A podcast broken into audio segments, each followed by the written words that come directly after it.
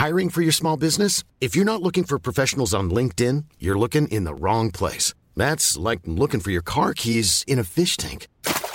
LinkedIn helps you hire professionals you can't find anywhere else, even those who aren't actively searching for a new job but might be open to the perfect role. In a given month, over 70% of LinkedIn users don't even visit other leading job sites. So start looking in the right place. With LinkedIn, you can hire professionals like a professional. Post your free job on linkedin.com/people slash people today. Salut à tous et bienvenue dans ce Morning Mode. Nous sommes le mercredi 17 août, il est 6h20 du matin. J'espère que vous allez bien, vous avez passé une bonne nuit. J'espère que les vacances se passent bien. Si vous êtes en vacances, profitez bien. Et j'espère que vous avancez si vous êtes au boulot. En tout cas, ravi encore une fois de vous retrouver depuis hier dans les Morning Mood. Euh, les marchés sont assez étonnants, assez particulièrement étonnants. Je me souviens il y a un mois, euh, quand on. Il y a un mois. Il y a, oui, il y a un mois quand on en parlait. On était au plus bas, le contexte était catastrophique, euh, ça y est, bear market, machin, blablabla, etc. etc. Euh, J'avais pris justement cette, euh, cette, décision et cette volonté de rester, continuer à rester, pas combatif, mais dans le sens où bah, conserver finalement ces tendances long terme, que peut-être que le pire finalement été pricé, premièrement, deuxièmement que cette remontée des taux dont tout le monde s'inquiète à cause de l'inflation était également pricé et intégré dans les cours et que peut-être que ça pouvait finalement bien se passer, c'est-à-dire que les banques centrales relèvent leur taux directeur, que l'inflation se replie un petit peu cet été à l'aide d'un repli des matières premières et finalement en fait que les marchés avaient peut-être réalisé un excès baissier, d'où ces stratégies acheteuses. C'était il y a un mois, il y a 15 jours, je laissé quasiment bah, au plus haut finalement de cette, un peu de cette bataille entre acheteurs et vendeurs. Et puis derrière, finalement, tout s'est envolé avec des objectifs qui avaient été atteints un peu partout sur les indices. Donc ça, c'est une première chose. Aujourd'hui, euh, donc revenant euh, depuis la semaine dernière euh, sur le marché, je trouve ça un peu étonnant que bah, les marchés finalement s'emballent un petit peu, je vais pas dire dans le vent, voilà, je vais pas être contraire et contrarien par rapport à ce que je pensais, ce que je voyais et ce que je vous avais partagé notamment il y a un mois, il y a deux mois, lorsqu'on était au plus bas. Mais euh, ouais, c'est peut-être effectivement un petit excès qui est en train de, un petit excès haussier, un peu d'emballement dans des opérateurs finalement qui sont aussi un petit peu en vacances au mois d'août. hein. il y a quand même pas, grand monde. Le mois d'août, c'est vraiment le mois le plus creux. Pas forcément le plus creux en termes de, volatilité sur les marchés, en termes de performance, en termes de variation plutôt. Mais, euh, le plus creux en fait en termes de, de nouveautés. Alors en termes de nouveautés, euh, d'un point de vue macro, alors au-delà du fait qu'on a toujours, vous le savez, euh, lors de la, première, la prochaine réunion de la Banque centrale, euh, la Banque centrale américaine, donc la Réserve fédérale américaine. D'ailleurs, je crois que c'est le 21 septembre, si je ne m'abuse. Je regarde en même temps que je me trompe pas, je ne vous donne pas une date. Bon, on aura le temps d'en reparler, on est le 17 août. hein. Euh, oui, c'est ça, c'est le 21 septembre. On a, on a une hausse des taux, bien entendu, qui est anticipée par marché. Je vous rappelle que d'ici la fin de l'année, le marché a déjà anticipé 45% du marché, grosso modo, anticipe euh, des taux entre 3,5 et 3,75% sur les taux de hum, taux directeur de la Banque centrale américaine, de la Fed, euh, entre 3,50 et 3,75%, c'est à peu près 45% du marché qui l'estime. On est aujourd'hui de 25, de 50%, on va dire de 50% euh, de taux de la Fed. Donc ça veut dire qu'il va y avoir encore 125 points de base de hausse des taux d'ici la fin de l'année, d'ici la prochaine réunion, la dernière réunion de l'année qui aura lieu le 14 décembre. Euh, 125 points de base. Le 21 septembre, on s'attend à une euh, double ou triple hausse des taux. C'est à peu près 50-50, kiff kiff bourrico, j'ai envie de dire, on est à 58% euh, double hausse des taux, donc 50 points de base, et 41% triple hausse des taux. Pour le moment, le marché en fait n'a pas de, n'a rien à se mettre sous la dent pour pouvoir euh, changer un peu de, je vais pas dire de fusil d'épaule, mais en tout cas adapter cette, euh, cette, euh, cette vision-là. Donc, euh, le marché fait avec ce qu'il a. Euh, on a, euh, concernant donc les, publications, il y a quand même quelques publications d'entreprises qui tombent, et c'est peut-être ce qui a peut-être aussi un petit peu rassuré le marché hier. Alors, je rappelle hier, alors le CAC a fini à plus 0,3, voilà, donc euh, petit vert. Euh, les indices américains à plus 0,7 sur le Dow Jones, tout comme d'ailleurs le DAX qui a fini à plus 0,68, donc à peu près plus 0,7. Euh, donc finalement, cette hausse continue à se poursuivre. C'est un petit peu plus délicat sur le SP500 qui a fini une petite hausse un petit peu plus timide à plus 0,19. Et on a le Nasdaq qui a terminé petit rouge, moins 0,23. Voilà, on va dire globalement 0. C'est plutôt positif sur les industriels. Pourquoi? Parce qu'on a notamment en fait euh, la, la, distribution qui a bien publié. Euh, Walmart. Alors Walmart, c'est assez étonnant. C'est assez étonnant parce qu'ils étaient un petit peu paniqués en mode euh, profit warning et tout. Ils avaient fait un profit warning il y a, je crois, il y a trois semaines, un mois. on avait fait, ils les avaient fait un profit warning. Donc profit warning, c'est quoi? C'est révision à la baisse de, leurs objectifs annuels en disant ouais mais bon il va y avoir une baisse de la consommation, euh, hausse des prix, nanana, du coup il va y avoir moins de monde et tout et tout. Et du coup ça avait un peu alerté les marchés et en fait hier ils ont fait l'inverse, c'est-à-dire qu'ils ont rehaussé leur objectif annuel à la suite des publications qui étaient meilleurs que prévu. Euh, et du coup euh, pour l'année ils prévoient un profit annuel entre moins 9 et moins 11, c'est mieux, on va dire que c'est moins pire, moins 9 et moins 11%, que les euh, moins 11, moins 12% prévus. Donc du coup, en fait, ils sont un petit peu moins pessimistes parce que bah, ils ont fait des, ils ont fait des, des remises, des ristournes, des, des rabais, des promotions qui permettent justement de vider un peu les stocks, d'épuiser un peu les stocks, parce qu'ils avaient beaucoup de stocks, hein, et, et, du coup, un peu permet de compenser un petit peu la hausse de, certains produits. Donc du coup, finalement, bah, le marché a plutôt apprécié, il a pris plus de 5%, et du coup, on a tous les autres euh, magasins, donc tout ce qui est distribution, c'est vrai que tout le monde s'est focalisé sur l'énergie, mais la distribution aussi qui en profite un peu. Bah, Target par exemple, euh, Costo, euh, ou même Amazon qui a pris 1%. Alors c'est rien, 1%, c'est pas grand chose, mais disons que globalement, voilà, ça a plutôt aidé. On a aussi Home Depot. Euh, qui, euh, donc ça c'est, euh, on est dans le, bricolage qui a pris 4%. là aussi, résultat trimestriel, c'est des conformes aux attentes. Donc plutôt rassuré. en tout cas, c'est ce qu'a dit du coup la direction de Home Depot, donc cette société de bricolage aux États-Unis, qui s'est dit plutôt rassuré par la solidité de la demande pour les articles de la maison. Donc en fait, effectivement, et comme on l'avait dit encore une fois il y a un mois, un mois et demi, c'est pas pour dire qu'on avait raison, mais ce qui finalement est en train de se passer sur le marché, finalement on l'avait vu, on a dit et si finalement euh, le pire n'était pas derrière nous, est-ce que finalement le marché, euh, est-ce que finalement tout peut bien, pourquoi est-ce que ça pourrait pas bien se passer? Parce que tout le monde voyait, euh, alors tout le monde, je, synthétise, mais moi c'est ce que je voyais globalement sur les réseaux sociaux. Je sais pas si vous êtes d'accord ou pas avec moi. Il y a un mois et demi, c'était la fin du monde. Quoi. Fallait surtout pas acheter le marché, bear market, machin, etc. Je sais pas si vous avez le même avis que moi, mais j'ai vraiment. Alors, je suis pas peut-être pas, les bonnes personnes, mais en tout cas, moi, c'est ce que c'est le ressentiment que, que, que, j'avais partout, un peu sur les médias, et euh, pas, pas sur tous les médias, mais en tout cas, euh, une grande majorité. Et, euh, aujourd'hui, et aujourd'hui, finalement, le marché est peut-être en train de se dire, ouais, effectivement, c'est un petit peu exagéré. Alors maintenant, je trouve encore une fois, et comme je le disais en intro, c'est peut-être exagéré aussi dans l'autre sens. Euh, c'est pas forcément parce que le marché effectivement était un petit peu trop noir que maintenant euh, c'est le monde des euh, c'est la fête du slip, etc. etc. Donc faut pas trop s'emballer non plus. et on avait vu également que, je sais plus ce que je voulais dire d'ailleurs, ça m'échappe. Alors attendez, je suis en train de réfléchir. oui, concernant l'inflation, la semaine dernière, vous vous souvenez, il y a un mois, j'avais expliqué hier en live sur IVT on avait vu il y a un mois, j'avais fait un point global de 10 pages euh, pour expliquer justement avant mon départ pourquoi est-ce que ça pourquoi est-ce pourquoi est-ce que ça, pourrait finalement bien se passer et euh, j'avais dit à ce moment-là, avant les chiffres bien évidemment, du, puisque c'était mi-juillet, on a eu les chiffres de l'inflation le mois dernier, sur le mois de juillet. Je vous disais, bah, l'inflation, elle va baisser au mois de juillet. Euh, et au mois d'août probablement, surtout au mois de juillet. Pourquoi? Parce qu'on a en fait une baisse du prix des matières premières le pétrole, etc., etc., et toutes les matières premières.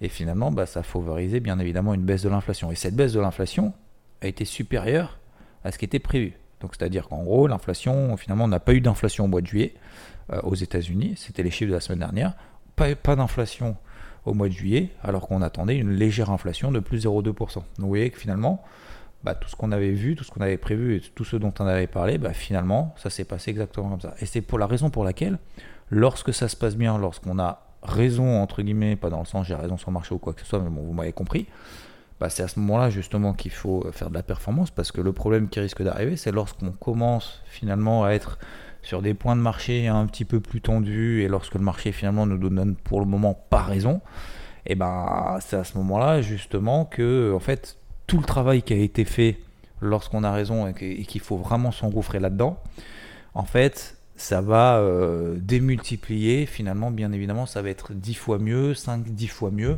j'exagère légèrement mais c'est en gros c'est ça l'objectif que finalement lorsqu'on a des périodes un petit peu plus défensives comme actuellement, et ça me fait la transition justement avec ce que je pense du marché aujourd'hui. Je termine simplement, on a eu également 2-3 news. RBNZ, Banque Centrale de, euh, Nouvelle-Zélande cette nuit à 4h du mat. Euh, hausse des taux, 50 points de base, comme prévu par le marché. On est à 3% de taux de la Banque Centrale de Nouvelle-Zélande. Euh, sachant qu'il s'inquiète encore que c'est beaucoup plus faucon que colombe en partant du principe qu'il pourrait euh, continuer justement ce rythme-là. Euh, tac, tac, tac, qu'est-ce qu'on a? Euh, voilà. Visiblement, la Banque centrale de Nouvelle-Zélande s'inquiète un peu plus de l'inflation des salaires et d'un marché du travail très tendu. A l'inverse, on a en Australie une croissance des salaires australiens qui a augmenté un rythme le plus rapide de près de 8 ans au cours du dernier trimestre. Ça faisait 8 ans qu'on n'avait pas une hausse de la salaire aussi importante. Euh, on a une forte demande de main-d'œuvre, donc hausse des salaires, chute du chômage, et le chômage à des niveaux historiquement bas, notamment en Australie. Voilà, donc tant mieux. Euh, euh, et, du coup, bah, voilà, les marchés pour le moment sont un petit peu rassurés de ce qui est en train de se passer, etc. Voilà pour la partie globalement macro. Je termine juste. On a aujourd'hui, ce soir, les minutes du FOMC. Donc, vous rappelle à 20h.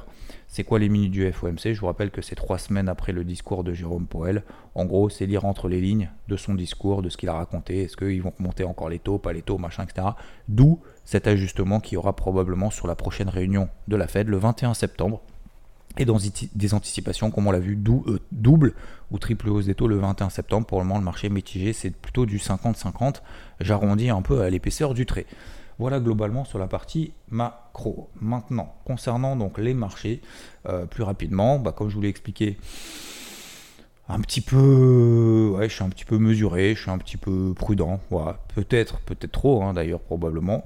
Euh, pour le moment, en fait, les marchés montent un petit peu en ligne droite. Alors surtout, euh, donc comme on l'a vu hier, c'était une séance creuse, une séance plate, pas creuse mais plate sur le SP500, le Nasdaq, plus ou moins 0. Euh, le CAC, petit vert. Le DAX, un petit peu plus important, plus 0,7, comme sur l'indice de Jones. Mais globalement, en fait, on arrive sur des zones de résistance. C'est trop tard pour payer. C'est trop tard pour payer parce que, on n'a pas le timing. Alors, je parle en daily. Hein. On n'a pas le timing. Deuxièmement, on est euh, sur des zones de résistance. Troisièmement, il n'y a pas de repli. Si on n'a pas de repli, bah, achetez là tout à haut après euh, une hausse, par exemple, du CAC 40 qui a pris 15%. Si on n'était pas acheteur en bas, payer maintenant, se réveiller en se disant ça y est, tout va aller bien dans le meilleur des mondes, etc. Euh, tout va bien se passer. Pour moi, c'est trop tard. Alors, ça ne veut pas dire que le marché ne va pas continuer à monter, au moins un petit peu. Ça veut dire que je m'attends quand même plus à ce que le marché à un moment donné respire que euh, continue comme ça de vitam aeternam sur des records historiques parce que tout va même Madame la Marquise. C'est pas le cas. Oui, effectivement, les matières premières se sont repliées. Oui, le pire peut-être a été, euh, a été déjà intégré dans les cours oui, a priori, et preuve en est hier soir avec Walmart, bah, c'est moins pire que prévu finalement en termes d'objectifs. Ils ont fait des profit warning il y a trois semaines, aujourd'hui ils relèvent.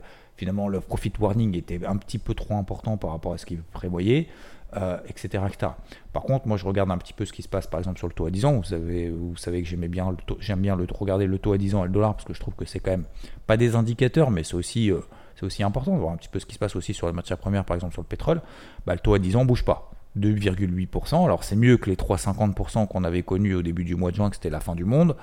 Euh, on est à 2,80%. Bon, c'est en train de se stabiliser. Donc en termes d'anticipation de taux et de, de, de, Fed plus colombe ou plus faucon que prévu, pour le moment, on n'en sait rien.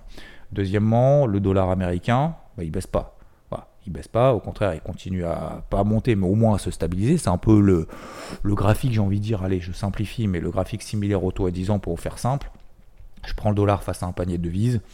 on est au même point qu'il y, a deux mois. Euh, on a fait un excès haussier euh, début le 14 juillet. Euh, on a fait un excès baissier le, 10 août, le 12 août.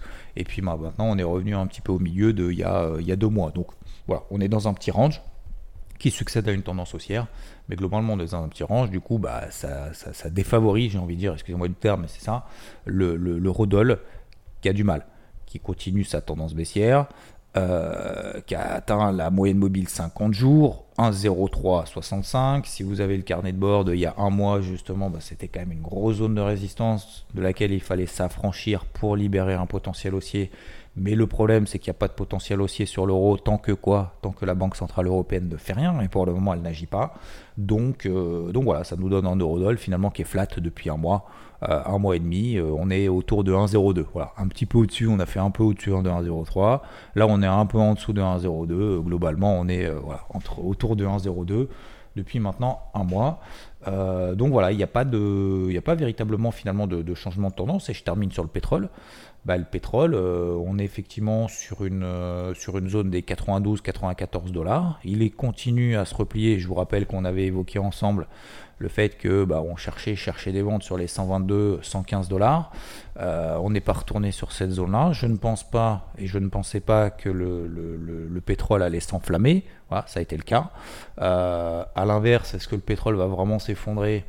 Je ne pense pas non plus. Donc le but, en fait, c'est d'essayer de jouer, entre guillemets, avec les excès. Voilà. On est plus proche aujourd'hui de la borne basse sur le pétrole, d'un range dans lequel il évolue depuis le mois de mars. Hein. C'est pas depuis deux mois. Hein. Là, par contre, c'est pas depuis un mois, comme sur le Rodol. C'est depuis euh, le mois de mars. Depuis le mois de mars, le pétrole fait 95 dollars, 115. Un petit peu au-dessus, 120, 130. Un petit peu en dessous, 92. Voilà. On est plus proche de la borne basse que de la borne haute. Alors est-ce qu'il faut le payer là maintenant sans signal? Non, ça va être justement un peu toute la problématique, toute la question, c'est de se dire ok, on est peut-être arrivé sur des zones hautes sur les indices, est-ce que les indices nous donnent des gros signaux baissiers pour le moment? Non, on est peut-être arrivé sur des zones basses sur le pétrole, est-ce qu'ils nous donnent des signaux haussiers forts? Non, on est peut-être dans des ranges, on est dans des ranges sur le dollar, sur le taux à 10 ans, euh, sur l'eurodoll, etc. Et même d'ailleurs sur les métaux précieux. Est-ce qu'il y a des vifs changements de tendance là maintenant aujourd'hui? Non plus. Alors effectivement, l'or s'est fait massacrer, l'argent s'est fait massacrer. Pourquoi? Alors massacrer, excusez-moi du terme, mais c'est un peu ça. Mais euh, pourquoi? Parce qu'en fait, lorsqu'il y a des périodes d'inflation, bah, l'or et l'argent ne rapportent rien. Sauf qu'en fait, depuis un mois, le marché s'est dit, ah ouais, mais en fait, euh, peut-être que l'inflation, euh, on est peut-être derrière nous. Donc voilà, on a eu ce rebond. Maintenant qu'on a eu ce rebond, bah, on est un peu en mode statu quo quand même. Là, on est un peu aussi dans un jeu d'écriture, dans un jeu de euh, de chaises musicales, un peu de jeu, comment est-ce que je peux, je peux dire ça? De jeu en fait où les investisseurs finalement font des ajustements de portefeuille un peu techniques, un peu money management, etc. Plus que de grosses décisions là maintenant. Les grosses décisions, elles ont été prises il y a un mois. J'achète, je vends, on est en bear market, pas en bear market. Là maintenant, on a fait les ajustements de portefeuille. Aujourd'hui, est-ce qu'on a des news qui nous permettent d'être beaucoup plus confiants qu'hier? Non. Est-ce qu'il y a des news qui nous permettent d'être beaucoup plus méfiants, d'être beaucoup plus euh, euh, pessimistes que c'était a un mois? Non plus. Donc voilà, moi je trouve que voilà, l'excès baissier à corriger là est en train d'être corrigé, tant mieux, et c'est fait. Maintenant, euh, j'ai pas d'indication en fait de plus qui me permettent de dire ok, le marché a pris 15% en Europe et aux États-Unis, le Nasdaq a pris 25%. Est-ce qu'aujourd'hui, je pense que 25%, c'est pas cher payé par rapport à ce qui va se passer et ça va être vraiment la fête du slip, les gars. Vous allez voir, euh, faut payer parce qu'à la fin de l'année, ça va être la fanfare. On, la fanfare, on retourne sur les ATH. Je ne pense pas. C'est un choix. Je peux tout à fait me tromper, comme je pouvais tout à fait me tromper il y a un mois que les marchés pouvaient effectivement dans ce bear market, soi-disant entre guillemets, euh, s'effondrer et inscrire de nouveau plus bas. Qu'il fallait surtout pas acheter, les gars. Faut surtout pas acheter parce que ah, parce que parce faut pas investir hein, sur les marchés, ça va perdre. Faut attendre que ça perde encore 20-25%, hein, parce que sinon euh, sinon ça vaut pas le coup. Bon bah voilà. Là maintenant le problème c'est que maintenant on se retrouve un peu dans le un peu dans le caca. Excusez-moi du terme, mais c'est un peu ça. Et là on se retrouve un petit peu euh, bah, décontenancé parce qu'on se dit ouais on a loupé le wagon en fait on a loupé le wagon, et une fois qu'on a loupé le wagon, bah, on court derrière, et puis on court derrière tous les wagons, qui passent à gauche, qui passent à droite, on sait plus où on va, on sait plus où on habite, on tourne en rond, et en fait on est dans aucun train. Et c'est un peu toute la difficulté aujourd'hui. Donc je reviens sur l'or et sur l'argent. Alors l'or a fait 1670-1720, vous l'avez dans le carnet de bord, cette grosse zone mensuelle que vous avez, que vous connaissez depuis un an, hein, un an mais c'est même pas un an, c'est depuis deux ans. Euh, depuis deux ans, donc l'été 2020, été 2020, l'or était entre 1670 et 1720. Début 2021, on était entre 1670 et 1720. Derrière, il a fait plus de 2000 dollars. Il a fait 2000. il est retombé à 1670, 1720, on est à nouveau dans cette zone-là. C'est un, un, petit peu délicat. Euh, euh, je vous l'accorde, beaucoup plus délicat d'ailleurs sur l'argent que sur l'or, mais globalement, effectivement, si on prend du recul, on est quand même sur des gros zones. Donc tout ça pour dire quoi? Pour dire que le taux, le dollar, l'or, l'argent, etc., on est toujours dans des situations un peu neutres. C'est un petit peu mieux, c'est beaucoup mieux d'ailleurs sur les indices, et pour le moment, euh, c'est vrai que bah, ça monte en fait un peu en ligne droite, donc c'est toujours délicat parce qu'il n'y a pas de repli, il n'y a pas de repli comme je le disais, et, le timing, voilà, semble un petit peu ça fait un peu ce qu'on appelle FOMO. Alors FOMO, c'est facile à dire. FOMO, ça veut dire quoi? En fait, ça veut tout dire et rien dire. Ça veut dire qu'en gros, on achète sans vraiment comprendre pourquoi, sans plan, etc. on peut acheter bien évidemment avec des plans, avec des invalidations, parce que la, dynamique reste haussière, notamment en horaire. Tant qu'on ne passe pas en dessous des moyennes mobiles 50 heures, donc 50 périodes en données H1, et bien tant qu'on ne passe pas là en dessous, pour le moment, la tendance horaire reste haussière. Voilà, ça c'est un fait, c'est objectif. C'est clair, c'est net. Donc, euh, donc voilà, me concernant, je suis particulièrement, pas particulièrement, oui, je suis ici, je suis particulièrement prudent sur la zone en cours. Est-ce qu'on peut prendre encore 2-3% euh, Oui, tout à fait, bien évidemment. bien évidemment, c'est pas moi qui dicte où va le marché, hein, c'est le marché qui, qui me dicte ce que je dois faire.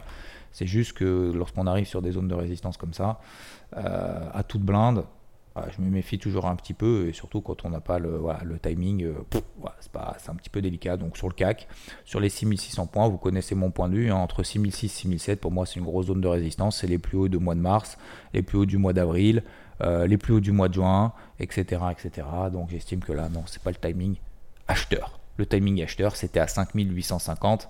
Vous vous souvenez, hein, 5850, j'avais tenu ma position le 5 juillet. C'était une grosse, grosse journée le 5 juillet on pète les 5850. On clôture sous les 5800 points sur le CAC. Ça y est, on fait une grosse bougie baissière. C'est le début de la fin. Le 5 juillet, le 6 juillet, ça y est, c'est catastrophe terminée. J'avais pris la décision à ce moment-là de garder mes achats en disant Attends, attends. Peut-être que les marchés américains vont tenir cette zone-là. J'en sais rien. Effectivement, mon plan est potentiellement invalidé. Mais je ne suis pas une journée près. Je ne suis pas à 2% près. Je suis pas à 2% près. Donc je vais attendre cette position-là le 5 juillet et puis finalement, le 6 juillet, qu'est-ce qu'on a fait? On a gapé au-dessus des 5850 points sur le CAC. 5850, c'est important, regardez vos graphiques. Si vous n'avez pas forcément l'habitude de regarder vos graphiques, faites-le. Et 5850, bah, c'était les plus bas du mois de mars au début de la guerre en Ukraine. Et finalement, on a tenu cette zone. Et depuis, on n'a fait que monter. On est, euh, je vais pas dire 1000 points, mais ouais, quasiment, allez, on va dire quasiment 1000 points au-dessus sur le CAC. Vous vous rendez compte quand même quasiment 10-15% de hausse depuis. Donc vous voyez que être un petit peu détendu, euh, un petit peu plus lâche, un petit peu plus relâché sur ses prises de position et ses prises de décision plutôt que dire ça pète là, ça va là, ça pète là, ça va là. Je pense qu'il faut être un petit peu plus, euh, un petit peu plus humble sur le, le, fonctionnement de l'analyse technique aussi. C'est important sur des, travailler sur des zones et des tendances, mais faut pas non plus le simplifier, le, comment dire, être minimaliste.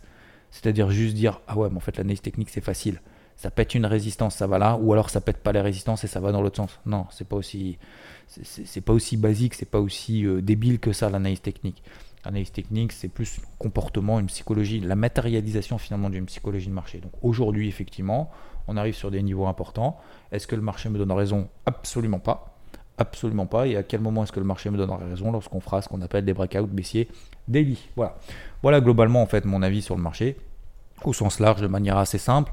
Euh, je vous avais posé la question hier, est-ce que ce que je vous avais justement un peu partagé, pas promis entre guillemets, mais euh, ce qu'on ferait euh, au quotidien, j'avais pensé du coup hier après avoir fait le morning moon, je me suis dit tiens, va falloir qu'on relance peut-être le plan du jour, voilà, faire un plan par jour ou si j'en ai envie, si je vois quelque chose, je vous en partage un, vous en faites ce que vous voulez, vous en inspirez, vous le prenez, vous le faites l'inverse, vous faites ce que vous voulez, un plan du jour que je vais opérer, je vous en donne un tout simplement eh ben, euh, si on a un breakout baissier, c'est-à-dire une rupture des plus bas de la veille sur un indice, CAC, DAX, indice américain, Nikkei, peu importe, eh ben, je prendrai cette vente si j'ai un breakout baissier.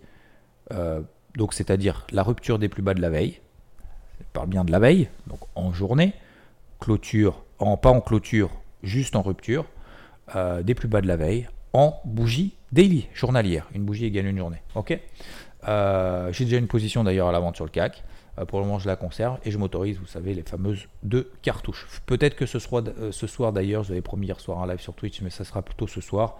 encore pas mal de choses à gérer, mais ce sera plutôt ce soir. Je relancerai les lives sur Twitch, très probablement.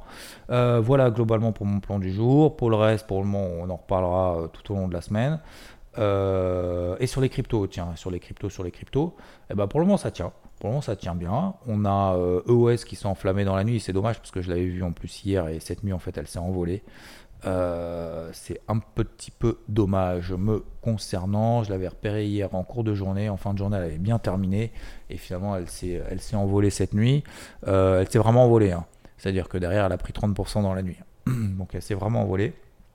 Euh, donc un peu dommage, vous voyez que je loupe quand même des trucs, hein, je vous en partage, je vous le partage aussi. Euh, donc j'avais pris euh, la semaine dernière quand je suis revenu, j'avais pris quelques positions à l'achat notamment pour accompagner ces mouvements. ETC One de la blockchain Harmony et également OKB. Et ben toutes celles-là, par exemple, j'ai fait mes premiers objectifs à plus 17%, plus 18%. J'ai allégé, j'ai sécurisé. pour le moment, je suis toujours dedans, donc sur la moitié de la position restante. J'ai mon stop de protection au cours d'entrée sur cette moitié de position restante. Maintenant, elles font, elles font leur vie. Si elles explosent de 100%, je suis dedans. Si elles s'effondrent de 50%, eh ben, je sortirai ma position. Ma, position sera sortie automatiquement si euh, on atteint mon, mon, prix d'entrée. Donc, euh, j'ai aucun risque sur ces positions-là. Pour le moment, je les conserve. Pourquoi? Bah, parce qu'effectivement, bah, pareil comme sur les marchés en fait tradis, bah oui, effectivement, ça peut continuer à monter un petit peu.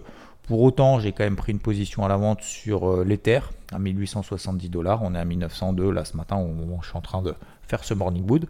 Euh, pourquoi? Parce qu'on est sur des zones de résistance, parce qu'il a fait un breakout baissier daily, parce que potentiellement on peut rompre la moyenne mobile 50 périodes en données H4. C'est pas le cas. Il n'a pas confirmé pour le moment. Donc c'est toujours facile de venir après coup effectivement dire il aurait fallu faire ci, il fallait faire ça. Les figures chartistes, vous savez, l'analyse technique, les figures chartistes, ça marche tout le temps après coup. ça marche tout le temps. C'est toujours très beau. Par contre, sur le moment, bah effectivement, on peut se dire euh, oui, alors c'était facile, euh, on a pété les trucs, machin, on a fait les breakouts, fallait vendre là, etc. Bah, sauf qu'en fait, euh, au moment où tu es dedans, bah, c'est pas si simple que ça parce qu'en fait, bah, faut être patient faut attendre que le marché réagisse, faut attendre que le marché te donne raison ou pas, ou tort, etc., etc. Donc pour le moment, voilà. Donc je suis dans cette situation où effectivement sur les cryptos, on est sous des zones de résistance. Deuxièmement, on a l'impression qu'il n'y a, plus tellement de jus là aussi, comme sur les marchés tradis. Pour le moment, pour, autant, ça continue à monter. Et, on est en fait euh, effectivement sous ces zones de résistance là qui disent bah, est-ce que c'est le point haut? Est-ce que ça va continuer? Est-ce que est-ce que finalement, euh, quand tu as un Ether qui a fait x2 euh, depuis les plus bas, est-ce qu'il va continuer à surperformer notamment le Bitcoin? Est-ce que, euh, est que les MM20 Daily qu'on a sous les pieds qui soutiennent justement cette tendance haussière, je vous rappelle qu'on avait fait un gros exercice sur les MM20 Daily qui est en train de croiser à la hausse les MM50 Daily, si on devait repasser au-dessus, les cours commençaient à repasser il y a un mois et demi, vous vous souvenez? Faut continuer à être combatif sur les cryptos, faut y aller, faut y aller, faut continuer à chercher, faut arrêter de, croire que ça va à zéro, machin, etc. Vous vous souvenez, hein, il y a un mois et demi, il y a un mois, un mois et demi, bah là vous voyez que ça paye, ça paye. Donc effectivement, pourquoi on va jamais aussi loin que lorsqu'on ne sait pas où l'on va? Peut-être qu'on peut effectivement continuer encore un petit peu. Donc j'ai pris un petit short comme ça de, couverture euh, sur, euh, sur l'Ether.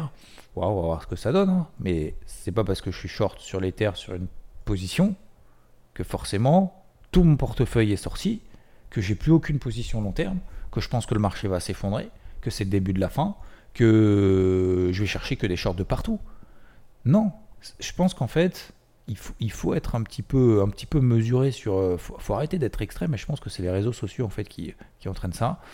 Euh, c'est pas parce qu'on dit euh, ouais effectivement on peut avoir une petite consolidation, de quelques pourcents sur un actif sur un truc que forcément on voit tout noir. Non, c'est juste que je pense, que le timing, là, aujourd'hui, c'est un petit peu plus délicat. Alors, faut pas qu'une position à la vente, et c'est ça, c'est tout l'aspect psychologique, faut pas qu'une position à la vente en portefeuille, par exemple, euh, en l'occurrence, je parle de, de l'Ether que j'ai, euh, je suis en moins value latente, faut pas que cette, position euh, vous dise ah, tous les jours, je vais voir que des positions baissières. Non.